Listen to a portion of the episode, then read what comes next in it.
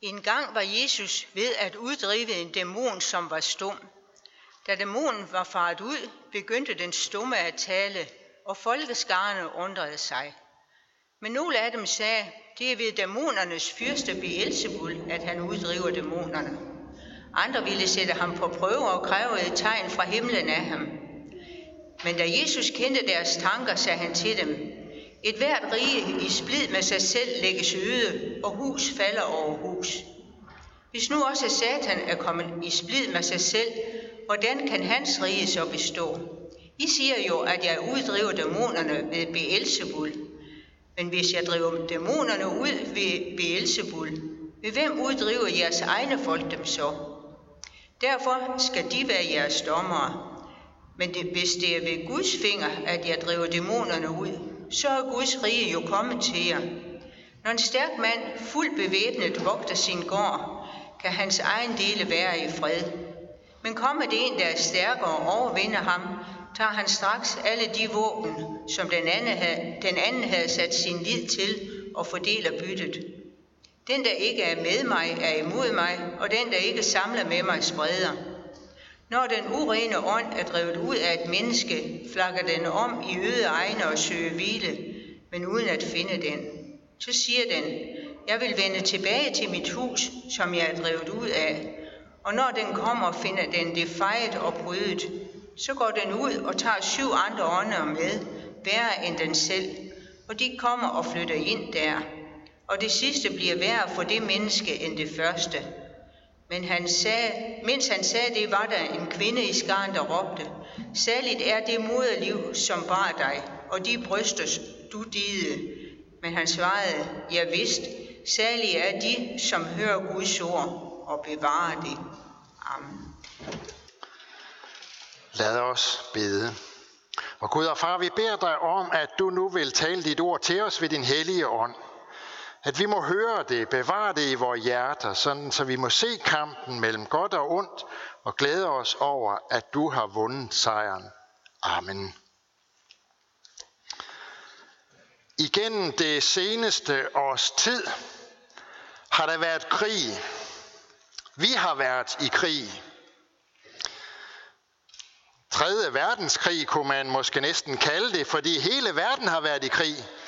Nogen mere intensivt end andre, og nogen har været hårdere ramt af krigen end andre, men der er ingen, der er gået ramt forbi.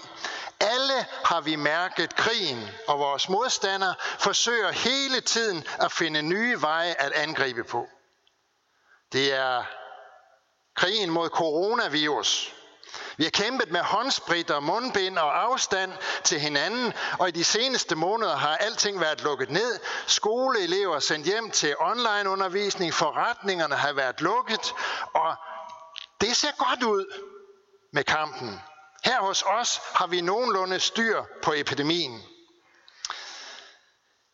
Jeg ved ikke, om jeg lige frem til at sige, at vi er ved at vinde kampen mod corona, fordi det er jo sådan, at, at øh, selvom vi er ved at have bekæmpet virusen her hos os og har meget få smittede, jamen så skal der så uendelig lidt til for, for at det begynder at sprede sig igen, og vi får en tredje eller fjerde bølge, hvis vi bare lukker op.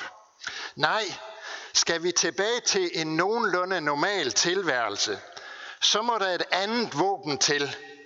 Så må vi have fat i vaccinen, så coronavirus ikke vender tilbage med fornyet styrke. Selvom man kan synes, at det er en plat og måske også noget forsimplet sammenligning, så er det sådan set noget lignende, Jesus gør klart for os i dagens tekst. Når en uren ånd er drevet ud af et menneske, så bliver det et tomrum, og så er det helt afgørende, hvordan det tomrum fyldes ud igen. Fordi der kan ske det, at den urene ånd vender tilbage sammen med syv andre ånder, som er værre end den selv. Og så bliver det sidste værre for det menneske end det første, siger Jesus. Situationen er den, at Jesus har uddrevet en dæmon, som gjorde et menneske stumt. Da Jesus har uddrevet dæmonen, så begynder den stumme at tale, og folkene, øh, som oplevede uddrivelsen undrer sig. Men det fører straks til en diskussion om, hvordan Jesus han egentlig kunne det her. Hvordan kunne han uddrive dæmonen? Og så sker der jo det, at han bliver anklaget for at stå i ledtog med den onde. Det er ved dæmonernes fyrste Beelzebul, at han uddriver dæmonerne. Sådan er der altså nogen, der, der siger. Se, nu må vi så først være klar over, hvad en dæmon egentlig er for noget. Fordi i dag der bliver det talt så meget om dæmoner og om dæmoniske kræfter, så man kan faktisk godt gå hen og blive lidt forvirret over den sprogbrug. Når der i det nye testamente er tale om en dæmon, så er der tale om en af satans udsendinge så er der tale om en af den ondes håndlangere, som sendes ud for at tage magten over et menneske. Når der taler om en dæmon, så er det tale om en ond ånd. Når Jesus anklages for, at det er ved dæmonernes fyrste, han uddriver dæmonerne, så anklages han altså for at, at, have, at have sin magt fra djævlen. Det er jo en, det er en ret voldsom øh, anklage. Og Jesus han afviser den da også ved at henvise til det ulogiske i, at han skulle drive den ondes dæmoner ud af mennesker ved den ondes magt. Det vil jo betyde, at satans rige øh, bekæmpede sig selv. I stedet så gør Jesus klart, at det er ved Guds kraft, han uddriver dæmonerne, og at de derfor burde glæde sig over, at nu Øh, det, det de oplever nu, det er, at Guds rige er kommet til dem. Det er lige midt i blandt dem, ved at Jesus han uddriver dæmonerne. Og så kan det jo godt ske, at der er nogen, der tænker, at, at øh, det, det var da alligevel voldsomt. Så stor en rolle den onde og mørkets magt spiller øh, ved gudstjenesterne, øh, altså ved tekst, i teksterne her ved gudstjenesterne i øh, lige for tiden. Og det synes jeg egentlig også. Fordi det er jo kun 14 dage siden, vi hørte om, hvordan Jesus han blev fristet af djævlen og afviste hans angreb. Men der er en grund til, at vi hører de her tekster. Nogle tekster, som handler om djævelens magt og den ondes hensigt med mennesker. Fordi vi befinder os i fastetiden. Og fastetiden, det er fra, helt fra oldkirkens tid, så har det været en tid, som man blandt andet har brugt som dåbsforberedelse. Øh, dåben, som så fandt sted påskedag med den store opstandelsesfest for ham, som har overvundet den onde. Når der her i, i fastetiden tages tekster frem fra Bibelen, som taler helt konkret om djævlen, og hans kon- konstante forsøg på at få magt over mennesker, så hænger det altså sammen med, at det er faktisk en vigtig forberedelse til dåben, at gøre, gøre sig klart, at djævlen er en virkelighed, og at han er farlig for mennesker, også i, i dag, også i 2021. Det fremgår ikke længere særligt tydeligt af vores dåbsritual, øh, men vi har dog noget tilbage fra, fra det her. Altså, vi har øh, stadigvæk øh, korstegnelsen ved dåben. Man bliver mærket med korsets tegn. En hver, som bliver døbt, bliver mærket med, med det tegn. Oprindeligt, så blev korstegnelsen fuldt af nogle ord, som faktisk var uddrivelsen af den onde ånd, som var i det menneske, der ikke var døbt. Dåben blev altså indledt med en dæmonuddrivelse simpelthen. Men uddrivelsen af den onde ånd gør det ikke alene. Og derfor blev uddrivelsen også straks fuldt af ordene om, at Gud nu ved dåben skænker den døbte helligånden. Og de ord har vi jo stadigvæk i vores dåbsritual. Guds ånd tager bolig i os, når vi bliver døbt. Flytter ind i os. Og Guds ånd er i os. Så kan vi ikke samtidig være besat af en ond ånd. Det betyder ikke, at vi ikke kan møde eller blive mødt af djævelens fristelser, for det kan vi stadigvæk. Det var det, Jesus han blev i ørken, da han var 40 dage derude, og det bliver vi også til stadighed. Der hvor et menneske er fyldt af Guds ånd, der vil djævlen netop sætte sit angreb særligt stærkt ind og friste til synd for at se, om han kan vinde magten. Men det er ikke det samme som at være besat af djævelens, en af djævelens onde ånder. Ved dåben får vi Guds ånd. Guds ånd tager bolig i os, flytter ind i os. Betyder det så, kan man spørge, at vi her i Danmark, hvor de allerfleste mennesker er døbt, øh, og derfor også har fået Guds ånd, at der kan mennesker ikke blive besat af onde ånder. Nej, så enkelt er det desværre ikke. At vi i dåben får Guds ånd, det betyder ikke, at Guds ånd har taget permanent ophold i os. Guds ånd kan fordrives. Der hvor Guds ånd holdes ude, og ikke får lov til at fylde et menneske og virke i et menneske, ja, der sker der det, at der opstår der sådan et tomrum. Og det tomrum, det forsøger djævlen straks at fylde ud og sætte sig på. For hvis ikke vi er fyldt af Guds ånd, så fyldes vi af noget andet. Det er det, som Jesus forsøger at øh, gøre klart for os i dagens tekst. Og det er derfor, teksten også fra gammel tid har været en vigtig del af dåbsoplæringen. Vi kan sådan set stille det op i, i tre punkter, det som, Jesu, det som er Jesu ærne med, med dagens tekst. For det første, så ønsker han at gøre klart for os, at vi skal tage den åndelige virkelighed alvorligt. Danmark er i krig i øjeblikket. En biologisk krig mod virus og mutationer og smitte og en hel masse andet. Det er en alvorlig situation, men det er sådan set ikke noget nyt. For hele tiden foregår der en kamp om mennesker. Konstant udkæmpes der krig lige om ørerne på os. En kamp om at vinde magten over mennesker. Krigen står mellem Satan og Gud. Og man kan ikke være neutral. Den, der ikke er med mig, er imod mig, siger Jesus.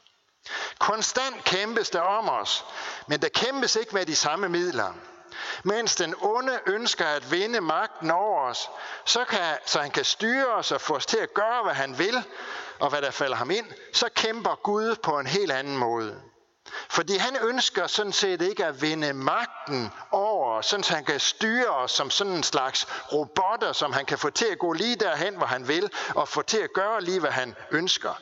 Men han ønsker at vinde vores tillid ved at vise os kærlighed og ved at vise sin omsorg for os. Det var den omsorg, han viste, da han lod sin søn komme til jorden for at overvinde den onde for os. Det var den kærlighed og den omsorg, han viste, da han led døden på et kors for at frelse os fortabte mennesker. Han tvinger ingen til at tage imod hans kærlighed. Han tvinger ingen til at fyldes af hans ånd. Han tvinger ingen til at tro på ham og tjene ham, men han ønsker at vinde vores tillid. Sådan at vi kan leve i hans kærlighed og under hans omsorg. Og sådan at hans kærlighed gennem os kommer til at herske mellem mennesker her på jorden. Det første er altså, at vi skal tage den åndelige virkelighed alvorligt, og ikke tro, at det bare er en tankegang, som hører til i en fjern fortid i middelalderen, eller hvornår det nu er, vi kunne forestille os, at det er, eller på nytestamentlig tid. Vi skal tage den åndelige virkelighed alvorligt, også i dag. Det andet, som Jesus i dagens tekst ønsker at understrege for os, det er, hvem der så er, der er den stærkeste. Og Jesus kalder sig selv den stærkeste. Efter at han har talt om djævlen som den stærke, der fuldt bevæbnet vogter sin gård, så siger Jesus, men kommer der en, der er stærkere og overvinder ham, tager han straks alle de våben, som den anden havde sat sin lid til, og fordeler byttet. Jesus, han er den, der er stærkere end djævlen. Lad os aldrig glemme det. Lad os holde fast i det. Vi oplever så mange ting, som kan ryste os, som kan gøre os bange, som kan få os til at fortvivle over ondskabens kræfter, at de har så stor magt. Men lad os huske på, der er en. Der er en, som er stærkere. Jesus er stærkere end den onde. Og derfor kan han heller ikke øh, se passivt på, at modstanderen tager herredømmet og et menneske, som han elsker. Jesus angriber og overvinder djævlen. Det afgørende slag, som tilføjede øh, Satan, det øh, katastrofale nederlag, ja, det er allerede udkæmpet. Det skete på korset, lang fredag. For der tog Jesus det farligste våben fra Satan, nemlig hans mulighed for at anklage os mennesker over for Gud. Med djævelsk og uimodståelig logik, så kunne han før Jesu død på korset hævde, at syndere, jamen de har der intet at gøre i Guds rige. De tilhører mørkets rige. Det var logikken. For synd udelukker mennesket fra Gud, og derfor er et menneske, som står alene med sin synd, prisgivet Guds modstander. Men med sin død brød Jesus den logik. Han brød den kæde af synd og skyld, som binder os til Satan. Og nu har Satan ingen ret til at skille et menneske fra Jesus og holde os borte fra ham. For synden er sonet. Der er betalt for den. Der er intet, som længere hindrer, at vi kan have fred med Gud, få liv i Guds rige under Guds kærlighed og, og hele hans omsorg. På korset skete det. Der blev betalt. Det var det afgørende vendepunkt.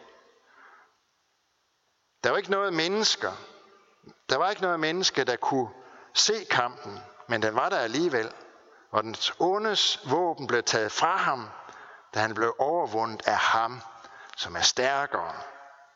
Det er det andet, som Jesus vil understrege for os. At han er den stærkeste.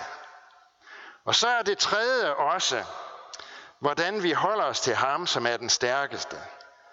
Hvordan, for, hvordan sker det? Hvordan får Guds ånd lov til at fylde os helt?